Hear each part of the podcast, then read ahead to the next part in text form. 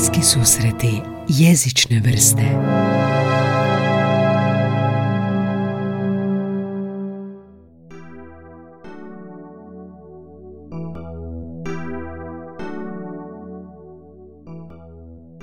Ovaj predmet koji ja predajem zove se policijske ovlasti, njihova primjena. Mi imamo tu jednu nastavnu jedinicu koja se nastavnu temu koja se zove etika policijske ovaj, službe i ljudska prava. Aha.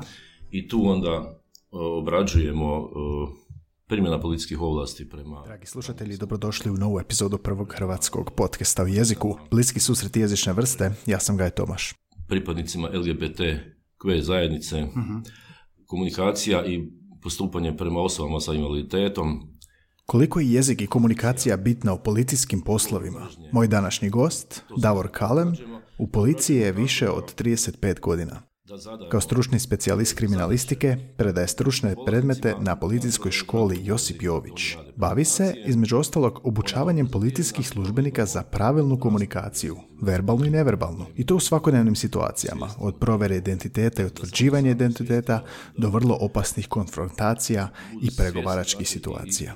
razumiju zašto je zašto je ovaj, primjerena pravilna komunikacija bitna u našem poslu. Bitna je zato što je policajac je definitivno, pa mogu dakle, slobodno reći, najjavnija osoba u, u, u, državi i općenito dakle, na, na svijetu, zato što smo u javnosti 24 sata taj pojam javnosti se promijenio unazad 30-40 godina, nekad je javnost bila ono, ono što ko te gleda, dakle osobno, ovaj, danas je javnost kamere, pametni telefoni, dakle sve je to, danas mi sami kreiramo dakle, vijesti i ovaj, svako od nas je nekakav mali, nazovimo ga CNN. I sad, a, koju ulogu onda jezik igra u svakodnevnom poslu policijskog službenika? Gdje a, policijski službenik mora primjenjivati ono što je naučio? To je ophođenje s građanima, to je ophođenje s osumnjičenicima. Ja se ispričavam ako neki priđe, neku imenicu ili krivo opišem neku osobu, ali a, postoji li neki pravilnik kako policijski službenik komunicira? Postoje li neka pravila? Možete mi neke konkretne primjere dati što to a, policijski službenik mora savladati? Komunikacija je, pogotovo u ovim, u ovim poslovima gdje su zaposlenici ili službenici u izravnom kontaktu svaki dan s javnošću je vrlo bitan alat. E, Za policajce mogu, mogu slobodno reći najbitniji.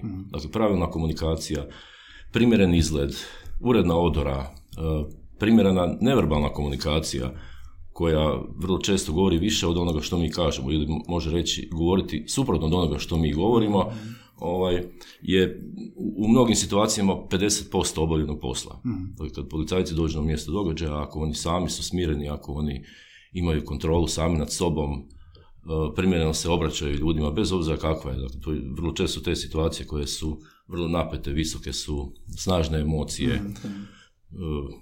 Dakle, jedna strana je uzbuđena zato što je žrtva, druga strana je uzbuđena zato što je jasno da sad dolazi policija pa će biti prema njemu primijenjene određene mjere. Dakle, tu policajci moraju biti, moraju biti smireni, moraju opet ponavljam, najprije kontrolirati sami sebe.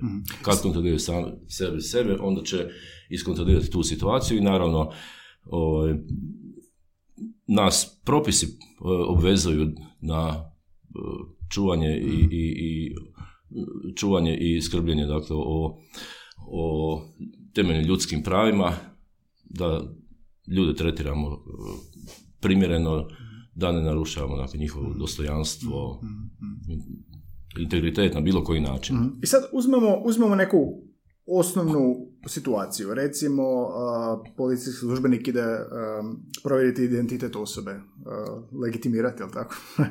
Da, to je stari. Stari izraz, jel? Da, to je ovako jedan, jedan onaj, Kolokvijalni izraz, tako, da. da. A, i- jel postoji ustaljena praksa koje, koja je rečenica 1, rečenica 2, rečenica 3, a, koji je govor tijela, položaj tijela, kontakt očiju. Kako to izgleda? Kako to, možemo li konkretno primjer uzeti recimo za uzimanje osobne iskaznice, provjere identiteta? Postoji, dakle, ima, kako se to reklo, pravila struke ili taktika, ovaj, kako se to provodi. Najprije mora biti ispunjen zakonski okvir, dakle, zašto se uopće pristupa osobi. Uh, uvijek se tu radi, uvijek se tu radi osobi koja je e, nama interesantna, odnosno sumnjiva. po bilo kojem osnovu. Dakle, je li to osoba koja se zatekne na nekom prostoru i u tom trenutku policija poduzima neke mjere, je li to očevid, je li pretraga, je li primjeno ograničenje slobode kretanja ili se radi o osobi koju policajci kod svoje redovitih, svojih redovitih zadaća, tamo kad su u, u patroli, u obhodnji, primijete recimo na parkiralištu osoba zagledava u vozila, pipka oko kvaka, Sumnjiva da, u, u nekakvim sitnim noćnim satima se muva ovaj, oko nekakvih e, rizičnih objekata kao što je, ne znam, usamljena nekakva e, trgovina ili kiosk. U tim situacijama se pristupa osobi, dakle pozdravi ga se, e, treba se zadržati taj, dakle odmah se policajci postavljaju, obično su dvojica, postavljaju se u, u taj taktički raspoj takozvani sigurnosni trokut. Sigurnosni trokut. Da, to se tako zove. Dakle, to, to nije, dakle, to je to je jedna taktika koja je univerzalna, dakle to primjenjuju svi policajci na svijetu.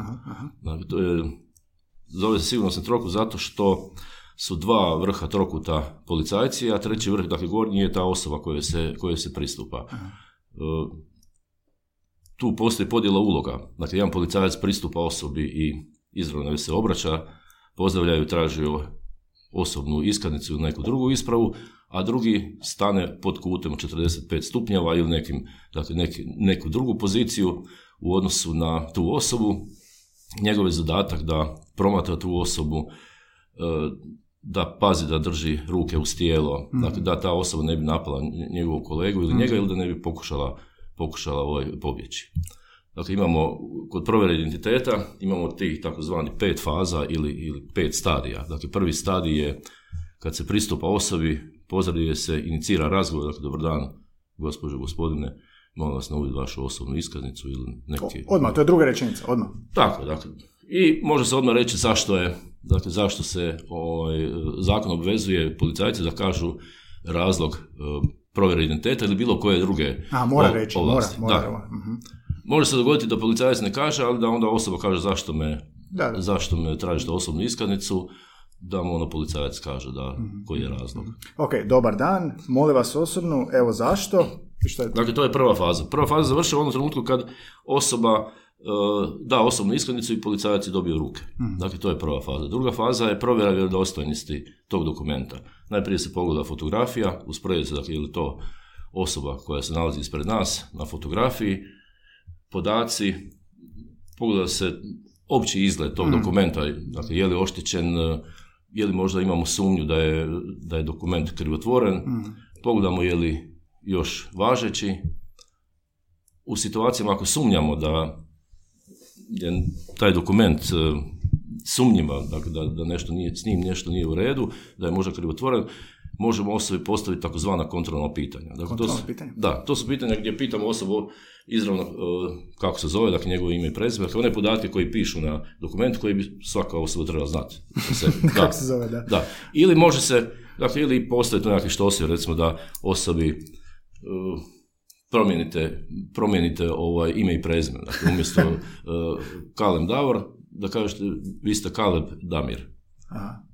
Naše ime i prezime. Tako, dakle, naše ime i prezime je dio našeg, mm. našeg ega na koje smo mi osjetili, pa onda svaka, svaka osoba, odnosno većina osoba će reći, ja, krivo ste mi rekli, ja nisam taj taj, nego sam...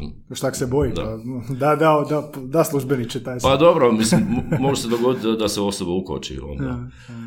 Dakle, to je, to je druga faza. Treća faza je upisivanje osobnih podataka u onaj policijski blok. Dakle, upisuju se osobni podaci, e, upisuje se E, osobni opis, upisuju se oni podaci, odnosno osobu se mora pitati, e, pitaju oni podaci koji ne pišu u osobnoj, dakle zanimanje, ime roditelja, mjesto rođenja, upisuje se osobni opis i opis odjeće. mm Opis odjeće? Da. Zašto? Pa zato što je, recimo da se u tom kritičnom vremenu dogodilo nekako kazneno djelo. I onda, dakle, kad se radi istraživanje, onda jedna od metoda je da se provere osobe koje su koje su na tom mjestu, dakle u nekakvom kritičnom vremenu, recimo u, tih pola sata koje su na, na tom nekakvom užem ili širim prostoru legitimirane. Mhm. I onda se obavi, dakle obavi se uvid u tu evidenciju osoba koje su legitimirane i onda se odmah vidi kako su te osobe bile odjevene. Mhm. Pa ako je neka osoba koja je legitimirana ovaj, bila uh, odjevena slično kao počinitelj, dakle onda on ulazi u taj u, u taj jedan krug osoba koje će se pozvati na razgovor pa će se... Mhm. Ima smisla. Da. Da, u četvrtoj fazi se onda zove operativno dežurstvo i onda se oni tamo u informacijskom sustavu provjeravaju dakle je li osoba evidentirana u Mhm. policijskim evidencijama, u petoj fazi se otpušta osoba, odnosno ako postoji neka mjera za osobom, ne znam, ako je raspisana potraga ili tjeralica, onda se osoba privodi u, u postaju službene prostorije ili se uhićuje, ako ne, osobi se vraća osobna iskaznica, zahvaljuje se na suradnji, Mhm. pita ga se je li ima kakvih primjedbi na postupanje policijskih službenika, pozdravi ga se i onda ga se otpusti da, dakle, da ode. Ne otpusti, pušten si. Da, da. dalje. Mm. Dobro, to je, to je vrlo zanimljivo. I sad, a, a, to, je, to je recimo bila ova situacija za, za provjeru identiteta. Da. Uzimamo neku drugu situaciju koja nije to, koja je recimo očevid ste naveli ili recimo dolazak na mjesto zločina ili nešto. Kako se ta, te faze mijenjaju, kako se mijenja komunikacija? Jel, jel uvijek ista procedura, hoću reći te faze, stadij ili imamo specifično za svaku situaciju?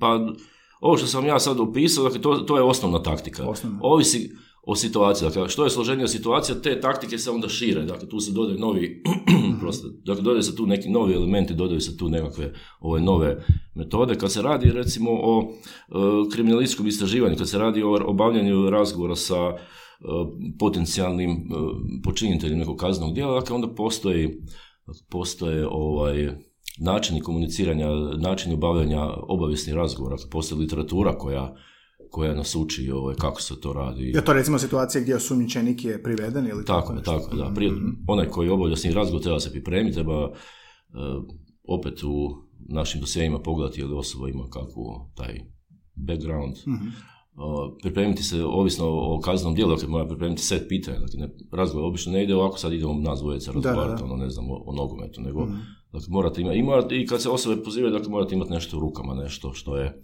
neku poveznicu, dakle ne- nema neselektivnog pozivanja, sad, sad ćemo pozvati 50 ljudi pa možda nešto, nešto u, ovaj, u, ušićarimo. A to je znači cilj, e, taj razgovor s tim osumnjičenikom ima jedan krajni cilj, a to je saznati je li on ili umješan. Tako, dakle, da, tako na, na- doći do te objektivne istine, dakle, da vidimo je li on, je li on počinitelj, dakle, je li on počinitelj, je li, je, li ima, kako se zna, je li možda svjedok, je li, je li sudjelovao u pripremi, je li, možda samo držao ljestve, dakle, nije bio, nije, do, ali je, ali je sudionik. I sva Dakle, ta treba- pitanja treba- usmjeravaju se ka tom cilju. Tako, da, da, dakle, to je, evo, kad se radi, recimo, o tom obavijesnom razgovoru, onda, dakle, ima jedna, ima jedna knjiga, zove se Informativni razgovor i intervju, koji je napisao, dakle, jedan ovaj bivši, bivši, nažalost, pokojni ovaj profesor sa uh, Visoke policijske škole, odnosno nekad fakulteta ovaj, uh, kriminalističkih znanosti, uh, Zvonimir Rosa. Mhm. Vrlo jednostavno je pisan, vrlo lako, dakle svako može pročitati, a to je za nas policajci nekakva ono, abeceda i, i, i biblija tog, tog ovaj, posla, odnosno načina, načina istraživanja i obavljanja razgovora sa različitim kategorijama osoba. Dakle, na jedan način se obavlja razgovor sa maloljetnikom, sa djecom, sa žrtvom, sa starim osobama, sa uh, trudnicama. Dakle, svak- Možemo neki primjer uzeti recimo toga ako hoćemo saznati je li osoba počinila kazneno djelo, a, kako ta pitanja moraju biti i kakav govor tijela mora biti i, i jesu li to pitanja koja iziskuju odgovore da, ne ili osoba ob- ili je pitanje objasni, Ka- kako to izgleda? E, Postavlja se pitanja takozvana, e, takozvanog otvorenog tipa. To znači da osoba, postavlja se pitanje, na primjer, nešto se dogodilo jučer u, u 15.30, na primjer, u, u, u parku Maksimir. Neka osoba je nekoga udarila nečim, nanijela mu je tešku tjelesnu ozljedu i pobjegla je. Ali je bilo svjedoka. Dakle, i mi tu osobu, dakle, policija privede. Njega se ne pita, recimo, e, e, jeste li jučer bili u 15.30 u parku Maksimir. Znači, Dakle, to je, pravne. to je već pitanje koje u sebi nudi neke odgovore. Dakle, to je to su takozvana sugestivna pitanja ili pitanje, ili tako da ste vi bili jučer u parku Makna? Dakle, to je, to je takozvano kapciozno pitanje, dakle, ono već pretpostavlja neku činjenicu. Postavljaju se pitanja otvorenog tipa. Dakle, gdje osoba, na primjer, gdje ste jučer e, bili između e, 12 i 16 sati? Dakle, e, cilj tog pitanja je da osoba se prisjeća i da iskazuje. Dakle, samo postavite pitanje, sad on iskazuje. Dakle, pitanja, tako, pitanja takozvanog zatvorenog tipa, gdje su odgovori da, ne, jesam, nisam, mogu biti na kraju razgovora kontrolno pitanja. Ali se isto u pravilu ne postavljaju. Dakle, imamo ta pitanja koja su onako široka, pa se sad da čujemo ovo što imaš ti I onda reći. bilježimo i uspoređujemo. Tako je, da. Dakle, pitanja se ovaj, bilježe. Danas je, dakle, danas se to snima i audio i video, tako da kasnije sam da taj zapisnik na temelju, temelju tih snimki, ovaj, u- odnosno to se unosi u zapisnik, prepisuje i, i onda je... Spomenuli ste da se različita pitanja različito postavljaju različitim grupama. A, žrtva, počinitelj, trudnica, LGBT. Što je tu različito? Pa različito, dakle, za različite kategorije osoba, e, e, dob, e, socijalno podrijetlo. Mm. Dakle, Policajci svaki dan komuniciraju s osobama koje, koje imaju nisku e, stručnu spremu, dakle razinu obrazovanja, do ljudi koji imaju znanstvene doktorate ili akademicima. I te pitanja će se prilagođavati tome. Tako, dakle, prilagođavat će se i osobi i situaciji. Mhm. Jel možemo uzeti neki primjer tipa a, kako će se postavljati pitanja o osobi koja je žrtva, od koje trebamo saznati neke informacije, koja je pretrpjela neku traumu i opet, um, evo i meni se sad glas mijenja dok pričam o tome, jer više empatije, možda više smirenja, jel tako nešto? i Tako, da, dakle, e, kad se radi, kad se obavlja razgovor sa žrtvom, dakle, ta empatija mora biti prisutna, ali mora biti profesionalna. Dakle, tu uvijek mora postati jedna, jedna profesionalna distanca. Ovaj, e, žrtva se treba pripremiti na, na razgovor. Dakle, ne, u pravilu se ona ne dovodi odmah posjedne na stolicu i počne razgovor. Dakle, ona se pripremi, žrtva prema zakonu ima određena prava, treba se upoznati sa pravima i onda se dakle, postavljaju pitanje, obavlja se razgovor tako da e, o, žrtva bude što manje ponovo traumatizirana sa tim nekim događajem. Dakle, pogotovo kod najtežih tih kaznenih djela, ne znam, silovanja ili, ili, ili e, obiteljsko nasilje ili, ili nekakav, nekako, dakle, tjelesna ozljeda, pokušaj ubojstva. Dakle, tu treba voditi računa dakle, da osoba bude što manje traumatizirana, da ne prolazi ponovo kroz, e, kroz policijsko ispitivanje, kroz opet nekakvu nepotrebnu, nepotrebnu ovu traumu. Iako naravno prolazi, jer e, kroz taj razgovor mi moramo proći te neke e, faze to, te njezine, tog događaja, odnosno te njezine traume. Ali se e, pitanja postavljaju tako, dakle vodi se razgovor tako da, ovaj, da to bude što, što primjerenije za osobu. Pa kad, je, kad su određene situacije, dakle čak tražimo i pomoć ovaj, stručnih osoba, recimo ako se radi o osobama koje su gluhonijeme, onda tražimo pomoć ovih e, tumača za jezik, ovaj, za znakovni jezik ili, ili maloljetne osobe, osobe sa određenim, određenim invaliditetom. Mhm. Što se tiče a, ono kad Ali, ste rekli... ali naši, oprostite, ali dakle naši ovaj, policajci, pogotovo koji, koji rade na tim dakle, slučajevima, oni i prolaze e, ovaj, edukaciju. Dakle, imate kolege iz krim policije koji prolaze edukacije za, ovisi po kojim, po kojim vrstama e, kriminaliteta rade, ovaj, prolaze edukaciju kako bi mogli sami ovaj, e, komunicirati i obavljati razgovore ovaj, bez, bez ovaj, pomoći sa strane. Vratit ćemo se na, na komunikaciju. Ovo kad ste rekli sigurnosni trokut, postoji li taj, tako reći, sigurnosni trokut i kod tog ispitivanja, kod obavijesnog razgovora, da imamo dinamiku dvoje ljudi ili samo jedna osoba ispituje? A gledaj, to su sad, to su sad već, ovisi o, kojem se kaznenom dijelu radi, ovisi o, o kategoriji i, ovaj, i, i tom nekakvom eh, profilu osobe s kojim razgovaramo. Tu imate one, tu ljudi gledaju na, na filmovima good guy, bad guy. Da, da, da. Zato je pitam. Da, a u pravilu, pravilu obavlja razgovor, dakle jedan, i, i, ovaj, jedan taj policajac ili, ili kažem, ako dvojice rade na slučaju, onda oni ovaj, obavljaju razgovor, ali uvijek, na primjer, jedan obavlja razgovor, drugi je tu sa strane, pa, pa sluša i on eventualno nekakve promatra ovaj, ponašanje osobe, njegov, njegov govor tijela, dakle njegov govor tijela nam može Neću od, otkriti neke, neke ovaj, stvari, nervoza, ne znam, kako vrti prste, kopa po, Mhm. po hlačama, nešto čačka po sebi. Onda može... Je to ovaj, isto dio obrazovanja, prepoznavanje? Da, da. Govora tijela. Da. Mm. To je, to je dakle dio tih, evo sad polaznici gore na, na akademiji, dakle to rade kroz psihologiju. Jel to obrazovanje izgleda tako kao ono e, igranje uloga, sce- scenarij, kao što vi i ja sad sjedimo ovdje, jel tako se i na, na obrazovanju radi? Da, u, u pravilu se radi tako, dakle mi provedemo neku, neku ovaj, temu, na primjer evo provjera identiteta i nakon toga idemo idemo igrati ovaj, kroz te igre, igranje uloga, izlazimo van na te poligone policijske akademije, E, dva su polaznika policajci, ja, ovaj treći je sumnjiva osoba, pristupaju, prolaze kroz sve te faze, od, e, od e, verbalne komunikacije, od neverbalne komunikacije, mi nastavnici to promatramo, komentiramo s njima, ispravljamo pogreške, tako, tako je kod svih ovih drugih tema, ne znam, osiguranje mjesta događaja, razvlači se vrpca sto policija, kod ne znam, te specijalnog tjelesnog obrazovanja tog policijskog, dakle, zahvati, borilačke vještine, dakle, sve to, dakle, sve to uh, trening. Je li ima manipulacije u tim obajesnim razgovorima? Jesu li to razgovori koji ciljaju manipulirati, a, izazvati osumnjičenika kako bi što više otkrio? Neka na nekoj psihološkoj ili jezičnoj bazi?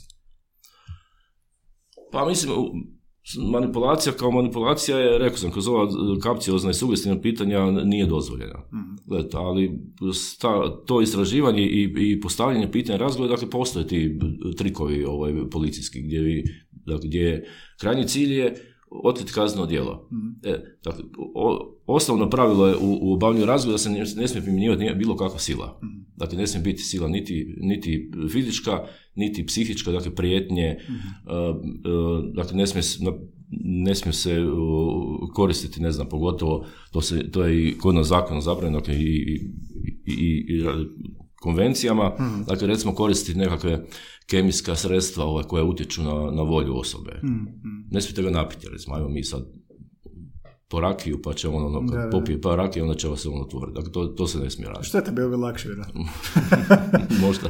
A, dobro, a, e, što sam htio reći što se tiče ovog komunikacije sa građanima u odnosu na komunikacije sa osumnjičenicima. Jel ima tu, recimo, provjera identiteta ne mora nužno biti da je osoba sumnjiva, iako smo je naveli razgovor da se ona tehnički zove sumnjiva Da, uvijek, uvijek ona osoba koja, koja ne čini kazneno djelo, koja ne čini prekršaj, koja se ne ponaša neuobičajeno, dakle sumnjiva, ona i nije predmet interesa policajaca i oni, oni ne prilaze takvim osobama, mhm. dakle nema, nema potrebe. Naravno da u toj procjeni uh, da je neka osoba sumnjiva da, da se dogodi da, da mi pogriješimo, mm. dakle da krivo procjenimo. Mm. Ali to je, to je on dio posla. Mm. dio da, uvijek, recimo, kad to je prva identiteta, to je, to, je, to je bazna ta policijska ovlast i, i općenito kod svi drugih ovaj, ovlasti, vodimo računa da to obavimo što, što, u što kraćem vremenu. Mm. Dakle, da što manje zadržavamo ovaj, osobu.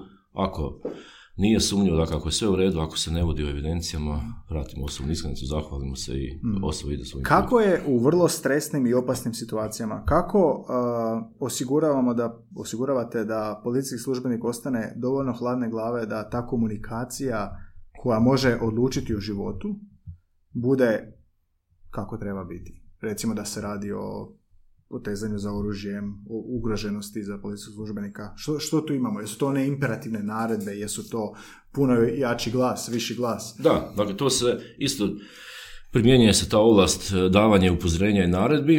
Mhm. Naredbe se daju e, energičnim povišenim tonom u kraćoj formi dvije do tri riječi i nakon naredbe zakon predviđa da možemo možemo dakle, uporabiti silu. Ne moramo, ali možemo, dakle, kao u krajnju mjeru. Sila je uvijek krajnja mjera, dakle, to je zadnji alat kad, kad svi drugi ovi alati koji nam stoje na raspolaganju nisu uspješni ili mi procjenimo da nisu uspješni, onda, onda ide e, sila. Što tiče e, potezanja oružja, postoji predmet koji se zove policijsko naoružanje ovaj, i gađanje, dakle kroz taj predmet tamo i studenti i polaznici treniraju ovaj, rukovanje s oružjem, ali isto tako i treniraju dakle, te nekakve stresne situacije. A kako, kako treniraju ovo komunikaciju? Je li to, rekli ste, izrečite naredbe? Koje su to naredbe, na primjer? Stoj policija, pucaću, odbaci oružje, digni ruke u zrak, stavi ruke na zatiljak. Dakle, to su... To su kratke i jasne. Tako, kratke, jasne, energičnim tonom.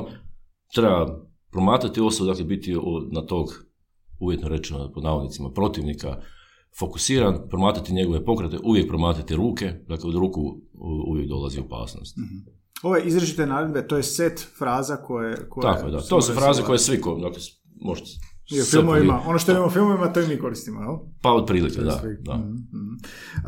dobro, kako se jezik e, i ovo sve što smo sad naveli e, u policijskim službenicima mijenja s obzirom na hijerarhiju? Ako idemo prema višim, i ne znam sad točno kako hijerarhija ide, ali detektivi, inspektori i kako već dalje ide. Kako se ta komunikacija mijenja? Ali ima tu nešto specifično? Ima specifično zato što je ovaj, policijski sustav je, dakle mi smo, možemo reći, dakle, civilni sustav, ali dakle, taj jedan dio, taj jedan dio ovaj, hijerarhijski, odnosno subordinacije, dakle, odnos nadređenog i podređenog postoji, nosimo, dakle, dobar dio policijskih službenika nosi odoru, odora uvijek traži, dakle, taj jedan, to jedno poštivanje hijerarhije, dakle, tu se primjenjuju profesionalni standardi koji su, koji su ovaj, propisani o međusobnim tim odnosima, od toga da kad ste u odori, ovaj koji je niži po zvanju, ovaj prvi pozdravlja mm višega po zvanju rukom, mhm. predavanje prijavaka, odnosno prijavak je e, usmeno izvješće o nekom, o nekom trenutnom stanju ovaj, u kojem, na čemu da recimo radi ili taj, taj policijski službenik ili više njih. mm Dakle, postoje, postoje profesionalni standardi ovaj, koji, se, koji se primjenjuju. Mm kako je sa taktikama pregovaranja? Je li to nešto što se savladava na akademiji i je li to, mislim, pregovaranje mi se čini kao nekakva najviša stepenica um, komunikacije u ovom poslu? Um, kako su policijski službenici opremljeni za to? Je li to čitava jedna znanost u sklopu ove komunikacije? Da, dakle, to je to, je, to su posebni seminari koje prolaze ovaj, određeni policijski službenici i oni su osposobljeni za, dakle, pregovara, za pregovaranje za, u talačkim situacijama. Mm-hmm. Dakle, gdje osoba ili uzme taoce ili, ili prijeti, ne znam, da će aktivirati eksplozivnu napravu ili, ili nešto slično. Dakle, tu dolaze posebno osposobljeni ovaj, policijski službenici koji onda pregovarači koji onda ovaj, pregovaraju. Jeste upoznati s tim područjem?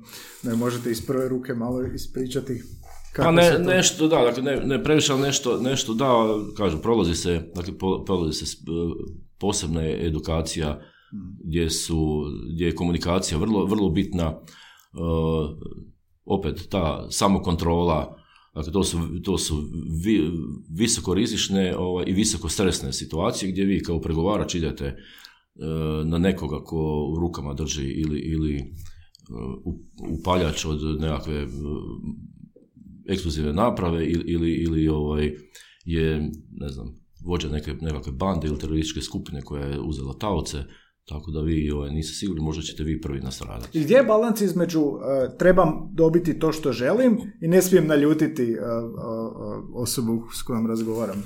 Pa, kažem, upravo u komunikaciji. mm Dakle, tu je, prilagođava se kod tih pregovaračkih, odnosno tih talačkih situacija i pregovarači ovaj, sa svojim timom, dakle ne ide pregovarač sam, dakle to je dakle, cijeli jedan tim koji sudjeluje u, u svemu tome, Aha. dakle on sa svojim timom radi procjenu rizika, koliko ima vremena, dakle procjena rizika, e, nekakvu e, procjenu, ovaj, psihološku procjenu ako znamo ko su, dakle, ko su počinitelji, dakle nekakvu psihološku procjenu osobe i tome se onda ovaj, prilagođava, prilagođava komunikacija. Mhm. Pa nekako pravilo je u, u, tom pregovaranju da je riječ ne zabranjena. Riječ ne je zabranjena? Da. Kao pregovarač ne smije reći pa da, ne, nećeš dobiti da, helikopter. Ne, ne, možeš to dobiti, to, dakle to je ono što ne ljuti ove... Ajmo probati, evo ja ću reći, želim helikopter i 100 tisuća, želim milijun kuna u novčanicama od 100 i helikopter. Dobro, ja bih rekao, ja ću se izvijesti nadređene, napravit ćemo sve da budemo svi zadovoljni mm i da ovdje niko ne nastrada. mm Sad se već bolje osjećam. Tako, dakle, ako, ako dakle, pregovaraš nema, dakle, pregovaraš nema e, u, u pravilu tu ovlast da on kaže, dobro, ok, evo sad će helikopter i koliko treba para. Mm. Kaže, ok, sad ću ja izvijestiti, a vi se opustite, bit će sve u redu, važno da ovdje niko ne nastrada. I nakon toga on priopćava nadležnima ovaj zahtjev. mm Kako, kako deeskaliraju prijetnje? Pa gledajte, imate, imate ovaj situacija gdje jednostavno osoba ne odustaje ili osoba ili skupina ne odustaje od, od svojih namjera. Dakle, on hoće helikopter i, i, i, ovaj, i 5 milijuna kuna. I to hoće sad. Dakle, imate te koji, koji ne odustaju, dakle, to su ti fanatici. I šta ako vi ponovite 15 puta da ću sve, da ću sve od sebe? On kaže, ne znam, 12-30 je vrijeme, nakon toga počinjem ubijati taoce. Dakle, to je, u tim situacijama onda e, se donosi odluka da se ide u akciju. Hmm. Da, onda nastupa. Ovaj. Znači komunikacija ima granicu, jel? Pa mislim, gledajte, komunikacija traje sve do onog trenutka dok, dok, ne, počne, dok ne počne nasilje prema, prema ovaj, taocima ili dok, dok ta teroristička ili, ili, ili, ili kriminalna skupina ne počne ostvarivati svoje prijetnje. Dakle, je li ubijati ljude ili, ili ne znam, aktivira jednu, jednu ovaj, bombu, pa onda aktivira drugu. Dakle, to je onda jasno da je, da je njihova namjera. Dakle, da su krenuli oni u akciju. Kao onda, i ono kod legitimiranja sve komunikacija dok ne, ne dođe do sile ili do sigurnosnog trokuta, jel? Da. Um, dobro, ovo je jako zanimljivo. Um, e sad, Zanimaju me neki konkretni primjeri, ako možete dati. Uh, jel, jel bilo slučajeva da su se ljudi žalili na način na koji službenici komuniciraju s njima? Ili, ste, ili imate primjere najčešćih greški u komunikaciji i opođenju službenika sa građanstvom ili, ili osumnjičenicima? I koje su, to, koje su to greške, koje su to običajne situacije koje se događaju? I onda kako, zašto je, koje je to važno što je to važno naglasiti budućim službenicima? Primjedbe, primjedbe na, na, na rad i, i komuniciranje i, i, i postupanje policijskih službenika su svakodnevne, svako strane građana.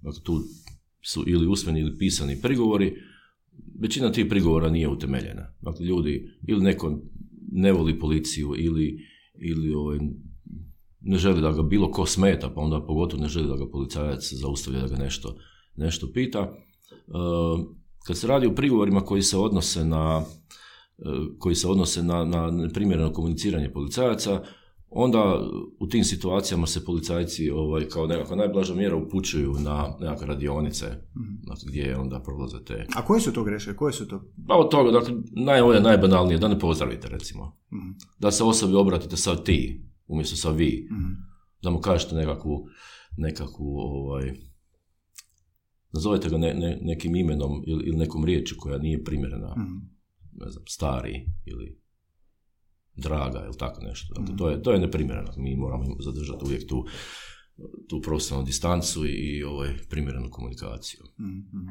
Dakle, ne, recimo, ne smijete ne smijemo oslovljavati recimo žene sa gospodična gospođice to je još, to je još 2012. godine Europska komisija donijela jednu uputu da u, u tim javnim službama, dakle u tom javnom, javnoj komunikaciji, da službenici ovaj, ne smiju žene oslovljavati sa gospođo ili gospodične. Nego, e, sa gospođice ili gospodične. Znači gospođa mora da, biti, da. Uh-huh. A kako je s maloljetnicima? Isto. Isto gospodine? Da. Uh-huh. Kažem, kad, kad budu te, ovaj, kad su te E, primjedbe koje se odnose na tako te, kažem, blaže oblike e, neprimjernog komuniciranja, onda se policajci upućuju na radionice gdje onda gdje se onda ovaj, prolazi tu edukaciju. Tako da Vi predajete te stručne predmete na, na odjelu Samo moram reći da što se tiče, evo, da vas prekinu, dakle, ove talačke situacije, to, to, mogu reći, nisam baš pre, mhm. previše doma, ali kažem, otprilike sam nešto, dakle, ono što znam, da, da, Dakle, to sam rekao. Inače, htio sam reći na početku da je, sam ja ovdje kao privatna osoba, tako da mhm. ovaj, bilo kakav, bilo kakav ovaj stav ili, ili, ili ovaj, ne, ne, nekakva nekako razmišljanje, dakle, moje osobno, dakle, ne može se mhm. niko pozvati kao službeno, službeni stav ministarstva i policijske akademije. Mm. A, vi ste na odjelu za policijsku obuku policijske akademije. Ne, ne, to je, to je policijska škola. Dakle, nekad se to zvalo odjel za policijsku obuku, sad se zove policijska škola i Josip, Josip, Jović. Da. I a, možete mi reći koje predmete predajete? Kako se zovu? Predmet koji ja predajem se zove policijske ovlasti njihova primjena. Njihova primjena. Da. A, što vam je najveći izazov a, nekako u pogledu te komunikacije svega što smo razgovarali danas u prenošenju znanja, s čime možda kandidati imaju najviše problema ili što je najteže prenijeti? Pa najveći izazov je u početku da polaznicima prenesemo te stručne izraze. Dakle, to su specifični izrazi koji se, koji se koriste u, u policijskoj struci, recimo kazneno djelo. Kazneno djelo po koje se progode po službenoj dužnosti. Dakle, to je, to je čisto jedan pravni, pravni ovaj, izraz koji sad treba, dakle, kazna djela imaju svoju strukturu, dakle imamo tri razine kazne djela. Dakle, kazna djela koja se progode po službenoj dužnosti su kazna djela na koje reagira država, dakle koje progoni, koje istražuje policija, ovaj, i reagira ovaj, državno odvjetništvo. Dakle, i to, je, to smo u obvezi ta kazna djela progoniti. Kaznena djela koja se progone po prijedlogu, u kaznenom zakonu je navedeno za ta kaznena djela ovaj, gdje se, koja se progone po prijedlogu, dakle sama riječ kaže po prijedlogu žrtve, odnosno oštećenoga. Dakle, on mora tamo potpisati da traži da policija to progoni i kaznena djela dakle, koja se progone po privatnoj tužbi, dakle to su ona međa ili, ili tako nešto, mm dakle ti, ti ovaj, nekakvi odnosi. mm Šta je još od tih termina moraju se obaviti? Pa evo, dakle, uh, E, provjera utvrđivanja, recimo e, ova ovlast... Dosta mi zvuči precizan jezik, pa je bitno je da, da, da bitno, zato kažem da je tu, da, je, da je tu u, u početku ovaj, Uh, idemo najprije za tim da im pojasnimo te pojmove, dakle da oni razumiju o čemu, o čemu se radi i, i ovaj, što se, što se u, u, konkretnoj ovlasti, u konkretnom, dakle iza tog naziva što se krije mhm. i što će oni raditi, dakle što rade policajci iza toga. Recimo imamo provjera i utvrđivanje identiteta. Provjera je ako osoba ima dokument kod sebe, utvrđivanje ako nema. Dakle, nema osoba dokument, može biti više situacija. Osoba nema kod sebe dokument. Osoba ima dokument, a sumnjam u njegovu vjerodostojnost. mm osoba nema dokument, a ne može o sebi e, izjaviti nikakve podatke, recimo osobe koje su dementne. mm Ovaj. I utvrđivanje identiteta se provodi za, uh, za mrtvo tijelo. mm a provjera identiteta je u, se provodi u situaciji kad osoba ima Ono što ste dokument. pisali na početku razgovora. Tako da. Mm, da. Sa osobnom. Ok, provjera je tuđenje identiteta. Da. Dakle, zanimljivo. Što je identitet sam, dakle, identitet kao pojam, dakle, što, što je uopće ovaj, to. Ali, kažem, naj, najviše ti, najviše ti ovaj, stručni, stručni ovaj, termini. Mm, mm. Šta je još, šta je još zahtjevno? Pa kažem, kad, kad što se tiče tih teoretski predmet, dakle kad to riješimo, onda je to, onda je to puno lakše. I onda, dakle, kad dođe nakon određenih mjeseci školovanja, dakle, onda idemo za tim da oni sad povezuju e, vuku te linkove, dakle, između predmeta, recimo između policijske ovlasti i prava, između policijske ovlasti i prekršajnog prava, dakle, to je, to je povezano, pogotovo, pogotovo policijske ovlasti i prekršajno, prekršajno pravo, e, taj predmet policijsko naoružanje i gađanje, dakle to, mnogi od njih se prvi put susreću u životu sa oružjem, da prvi put u životu drže, ne znam, pištolj ili, ili mm. neko oružje, dakle tu treba mm. vidjeti. A ovo što sve jezično, komunikacijski, nešto se u početku rekli psihologija, je li to zaseban predmet ili je on dio svakog predmeta? Psihologija je zaseban predmet, ali pogotovo dakle, u ovom predmetu koji ja predajem, policijska ovlast i njihova primjena ima dakle, dosta psihologije, dakle elemenata psihologije. dakle, to je, to je recimo kad uh, policajci pristupaju osobi koje provjeravaju identitet, taj uh, sigurnosni trokut, uh, položaj tijela, položaj ruku, Dakle, ruke trebaju biti opuštene, dakle, trebaju biti ili uz tijelo ili ispred tijela. Dakle, ne, ne primjerujem da policajac drži ruke prekrižene ili napred ili, ili na leđima. Dakle, to, to je dio, dakle, to je dio ove psihologije. Mhm. Naravno, komunikacija sama, kad se inače verbalno komunicira sa građanima, onda je preporuka, dakle i poželjno je da se komunicira riječima koje imaju 5 do 6 rečenicama koje imaju 5 do 6 riječi. Da se ne koriste previše stručni ili, ili e, pravni termini. Mm. Znači, možda primjer, to je pa recimo ovo kazneno djelo po službenoj dužnosti. E tako, dakle, kad vi govorite, dakle, kad se osoba hiče, njemu se moraju reći njegova prava. Sad, da vi njemu kažete, ne znam, počinili ste kazneno djelo iz članka 156, na primjer govori. Dakle, to ništa ne znači. Hmm. Šta ćemo se reći? Reći, gospodine, počinili ste kazneno djelo teška krađa. To je onda jasno što je. Hmm. Ili, ne znam, ili, ili, ili razbojništvo, ili krađa. Dakle, to je, u jednoj riječi je e, opisano, dakle, jasno o čemu se radi. Ili, ne znam, kad se radi u prekršaju pa je neko vrijeđao policajca, nećemo se reći, gospodine, počinili ste prekršaj protiv javnog reda i mira opisan u članku 17. Mm. Je to ništa. Nego ćemo se reći, počinili ste prekršaj protiv javnog reda i mira vrijeđanja i službene osobe. I sad kod uhićenja što ide dalje nakon toga? Nakon toga mu se dakle moraju priopćiti prava da ima pravo na branitelja, da ima pravo na iskazivati, dakle to je ono iz američkih filmova, dakle imate, pravo, imate pravo na šutnju, ali to on, dakle, ali e, postoji tekst koji se mora reći. Dakle, ne možete, nije, nije pravilno ako kažete imate pravo na šutnju, to nije isto. Dakle, imate pravo ne iskazivati.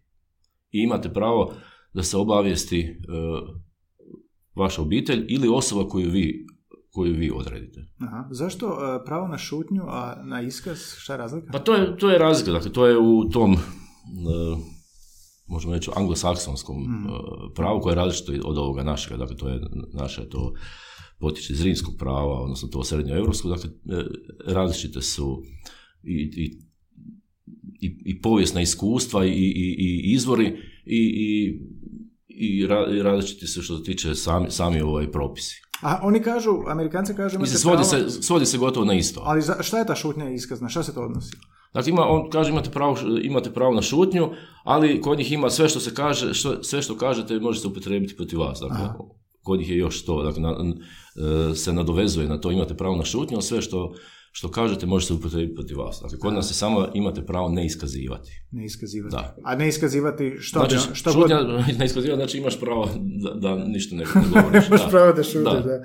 A, dobro, znači imaš pravo a, na branitelje, imaš pravo ne iskazivati. Što se još govori? Se još nešto kaže o tom? Da, imate pravo da se, o, da se obavijesti vaša obitelj ili osoba koju vi odredite. mm I to je to. Da, ako neko ne želi da mu se obavijest, ne znam, roditelji ili, ili, ili supruga nema je, pa hoće da mu se obavijesti prijatelj ili, ili ne znam, neka druga osoba. A, u uhićenju. Je to onda završna rečenica? Tako je. Tako. Sad tu još ima, dakle, kod uhićenja ima niz tih prava. Dakle, ako se radi o strancu, ima pravo, e, dakle, moramo obavijestiti njegovo diplomatsko konzularno predstavništvo. Ako se mhm. radi o strancu, ima pravo dakle, na tumača. E, ako je osoba sa invaliditetom, dakle, ima pravo na, na ovaj,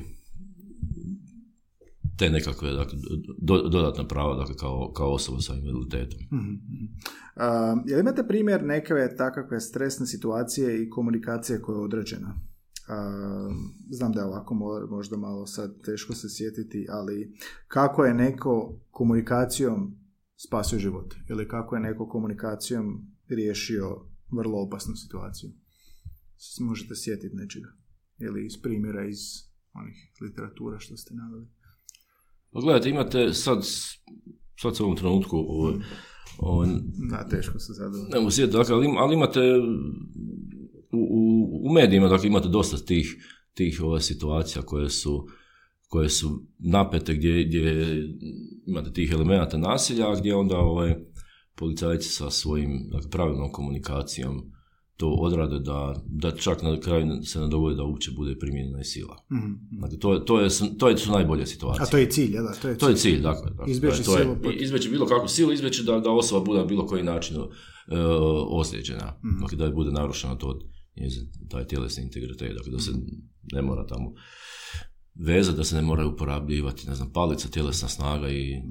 Znači, komunikacija se u biti čini, eh, ono, dijalog, razgovor se čini naj ono, 90% posla. Da, pa to je, pa to je, to je najjači alat. To je najjači alat i već sam rekao na, na početku da je to dakle, minimalno 50% odrađenog posla, ako vi, pa već taj prvi kontakt, mislim, evo, možda i vi iz svoga iskustva ili ja iz svoga iskustva, što mi želimo kad idemo na nekakvu ustanovu, e, e, što želimo i kako želimo da komunicira osoba koja je tamo na tom šalteru ili tom uredu. Hmm.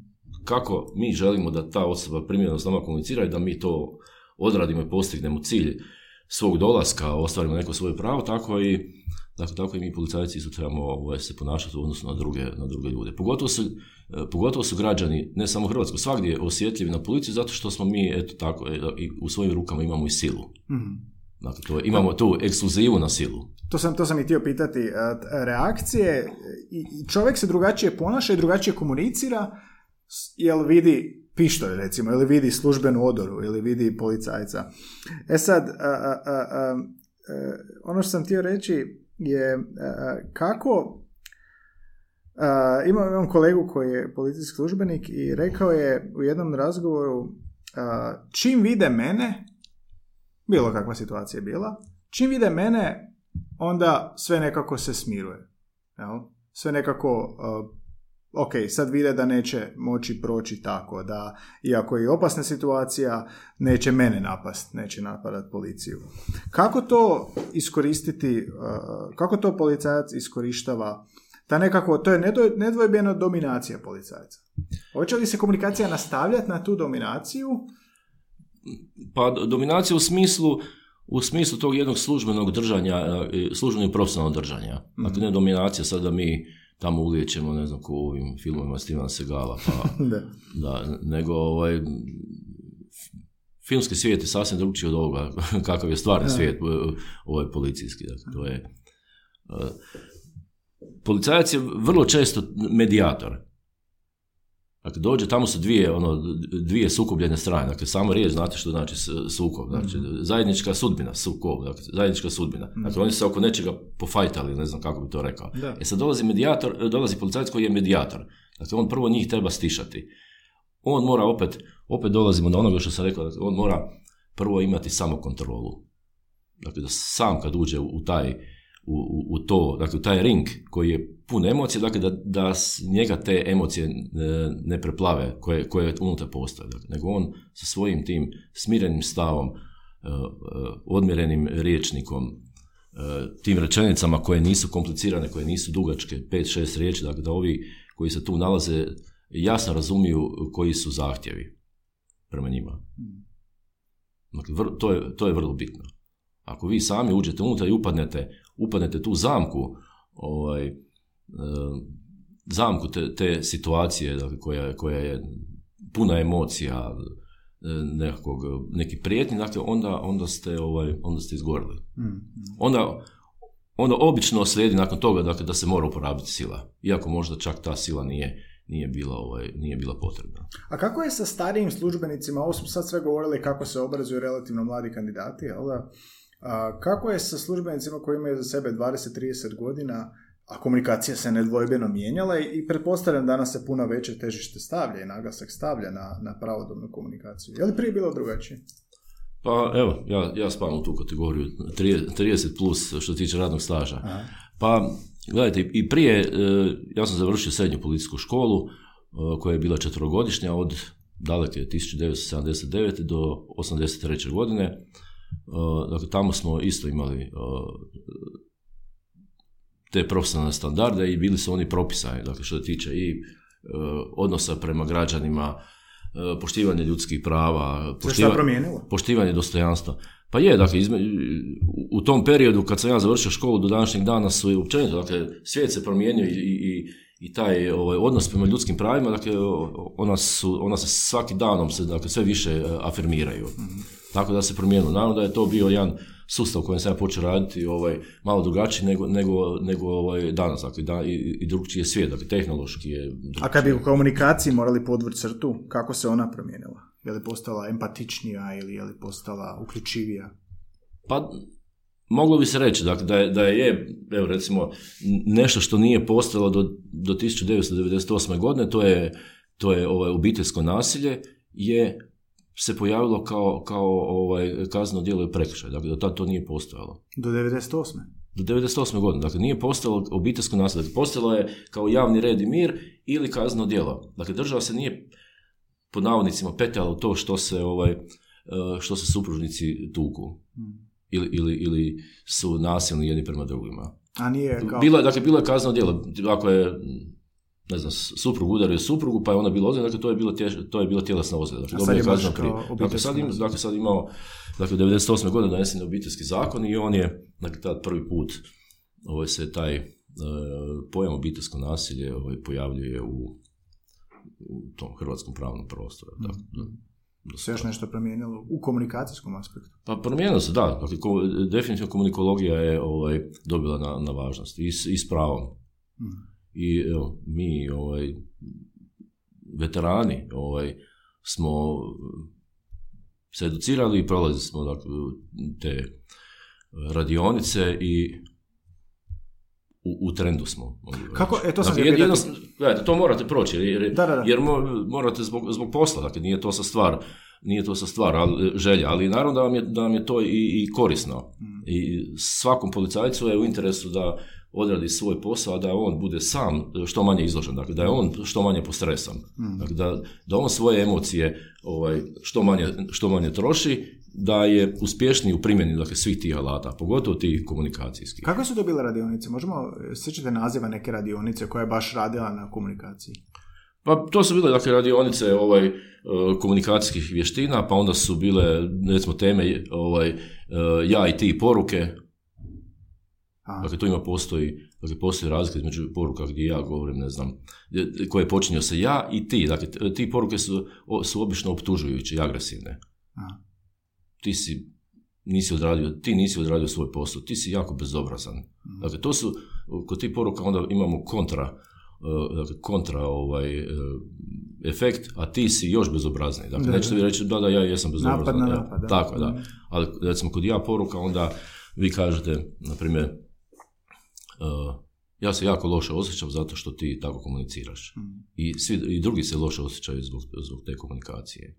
A Dakle, kod ja poruka se, recimo, osoba više izlaže, Mhm, da. ali su te poruke uh, uspješnije.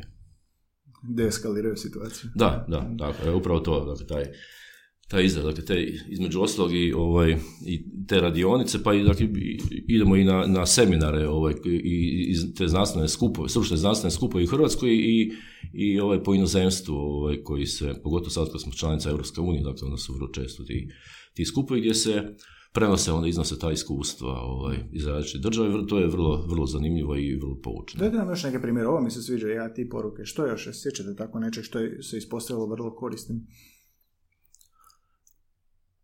Dakle, na tim radionicama imamo različite vježbe ovaj, gdje, ovaj, gdje recimo imate nekakvu situaciju koja je, koja je ovaj, e,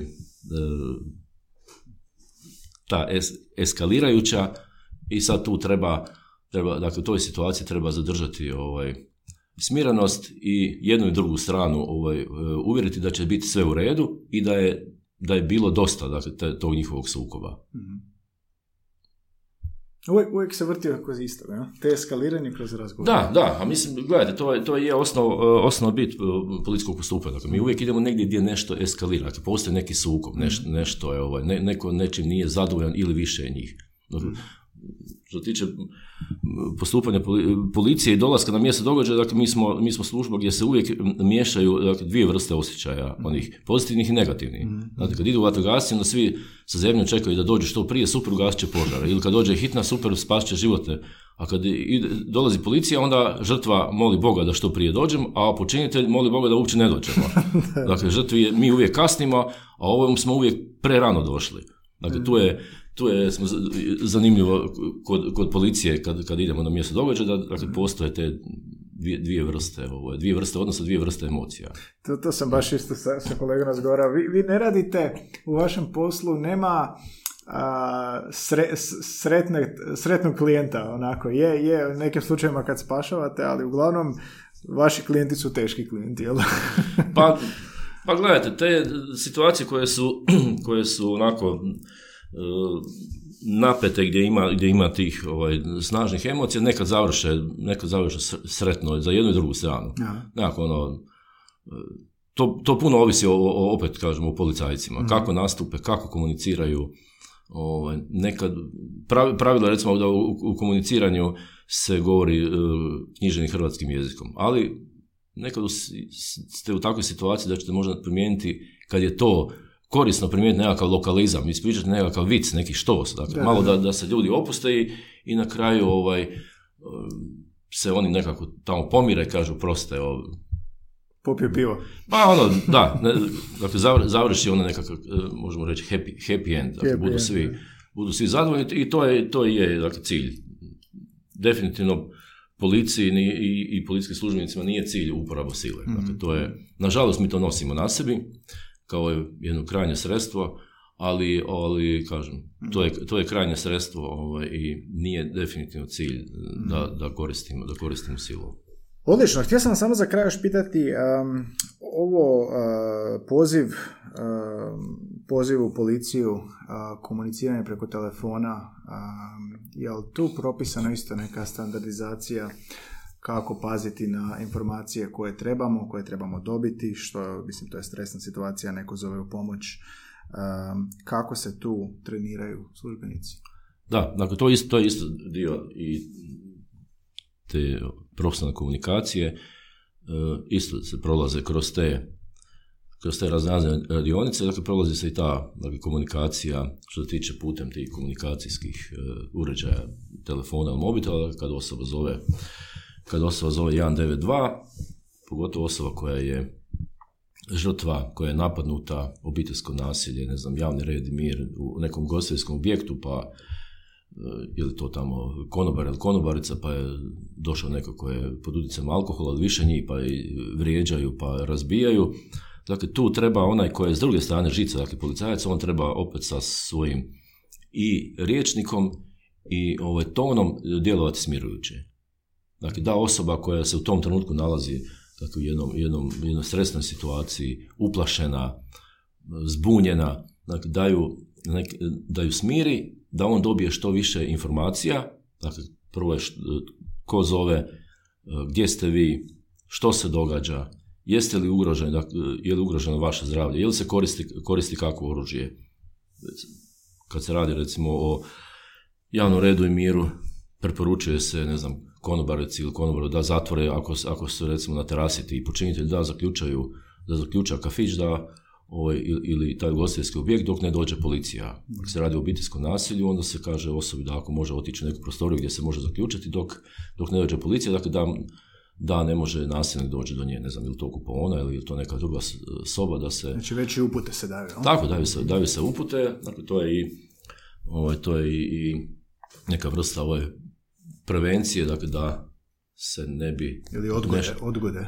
Da, prevencija dakle, ili, odgode, dakle da se osoba ovaj, bude na nekom sigurnom mjestu, da joj se, da joj se ovaj, pomogne dok ne dođe, dok ne dođe ovaj, policija. A ove informacije koje mora, e, mora li policijski službenik na telefonu uvijek dobiti tko, što, gdje, jer mora dobiti sve informacije? Gledajte, imate vi situaciju da neko nazove i kaže, evo, ne znam, kafić takav i takav, tu i tu, e, ja sam, ja sam konobarica, evo razbijaju tuku i spusti, spusti slušalicu, nema, nema vremena, dakle, bude tako.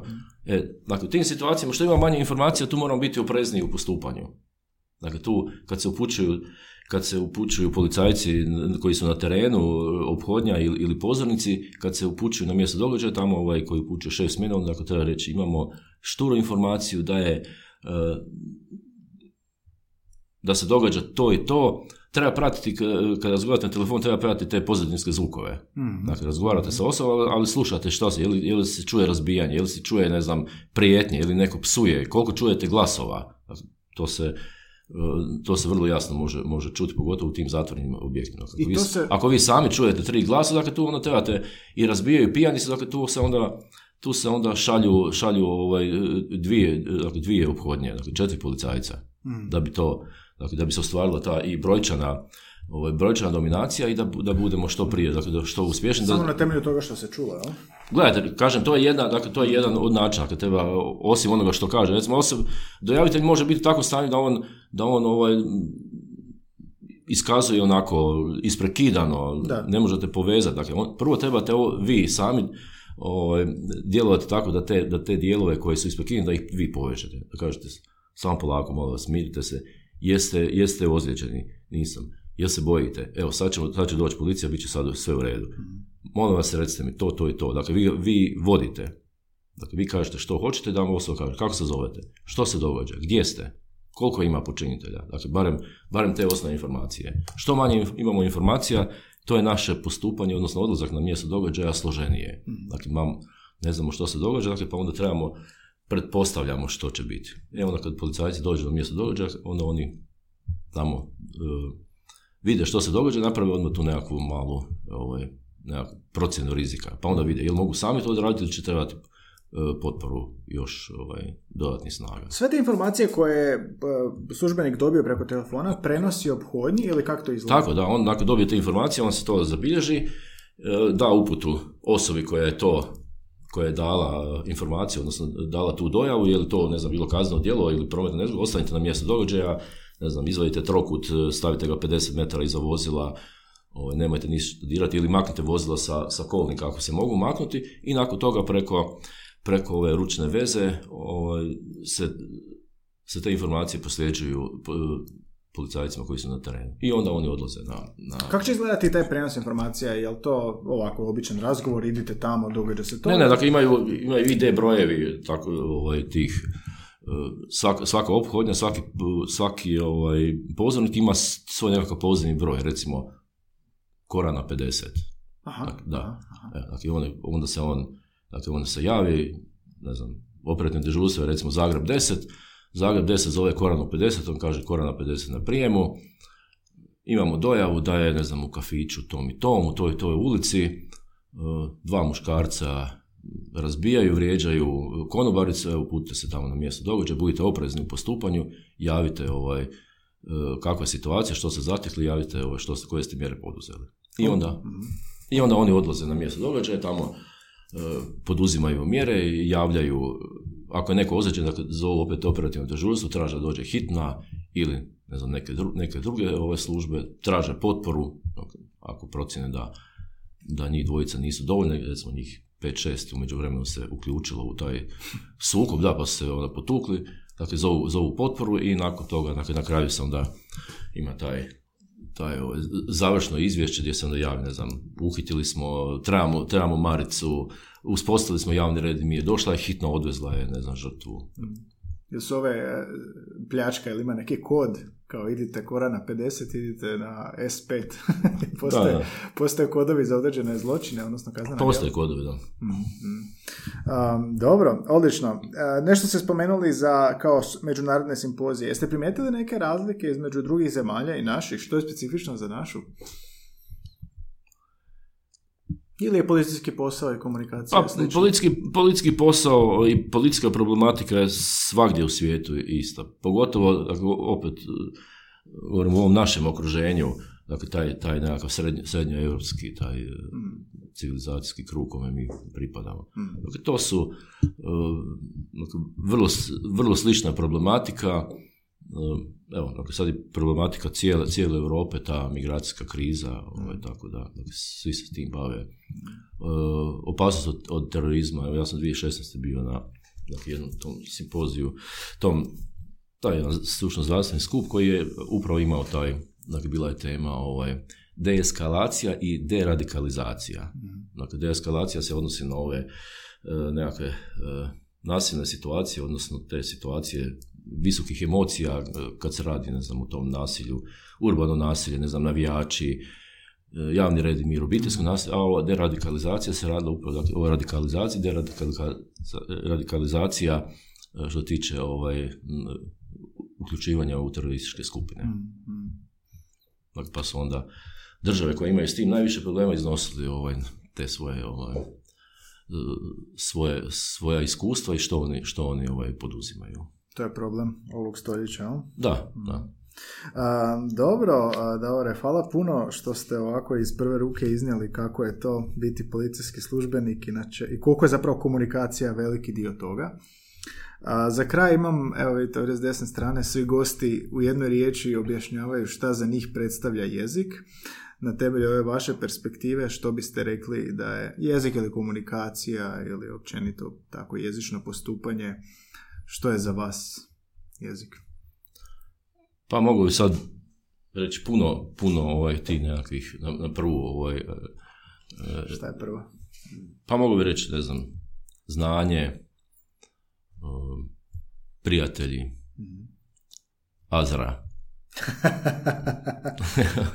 A u duhu ovoga što smo danas pričali? Pa u duhu ovoga je dakle, jezik e, znanje i snaga. Hmm. ali u, dakle, u pozitivnom smislu snaga. da, Dakle, upravo, upravo je, ovo što sam sve govorio, dakle, jezik je, jezik je ovaj, naj, naj, najjači ovaj, naš saveznik i, i na, naš najjači alat. Saveznik, saveznik mi se sviđa. Ok, idemo zapisati, evo, pa ćemo se onda slikati za kraj.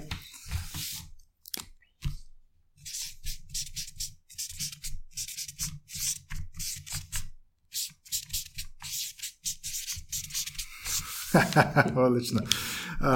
dobro, hvala vam Davore što ste sudjelovali. Ja sam puno naučio jer nekako ne očekujemo da je jezik komunikacija, mislim ne očekujemo onako, nije nešto što prvo ljudi asociraju s policijom. Nije nešto što prvo ljudi pomisle kad pomisle policija, kad pomisle postupanje, ali sad saznajemo zapravo i, i to iz prve ruke da jezik je sve ono do sile.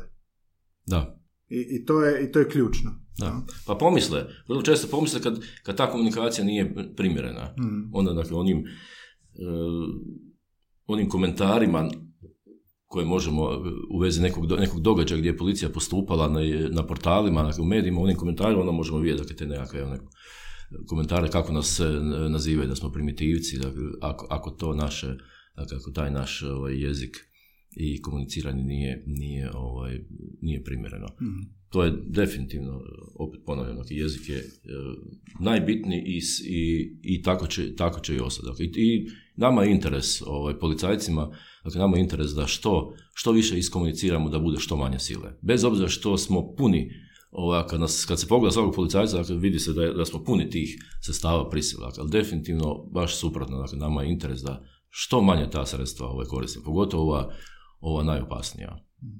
Evo, samo još da ovaj, za kraj, e, dakle, ja nisam e, sveznalica u ovom, u ovom policijskom poslu, tako da neke, neke stvari o kojima sam, neke stvari o kojima sam govorio u sustavu postoje kolege koji su puno, ovaj, puno ovaj, stručniji, Dakle, ja sam se ti neki, neki stvari koje ste me vi pitali, koje se radi o, o pregovaranju, ovako dotaknuo u mhm. onom smislu koliko sam ja ovaj, u, to, u to ovaj, upućen, ali ovaj dio koji se odnosi na političke ovlasti, to, dakle, tu, tu sam nešto, nešto jači. Tu ste jači.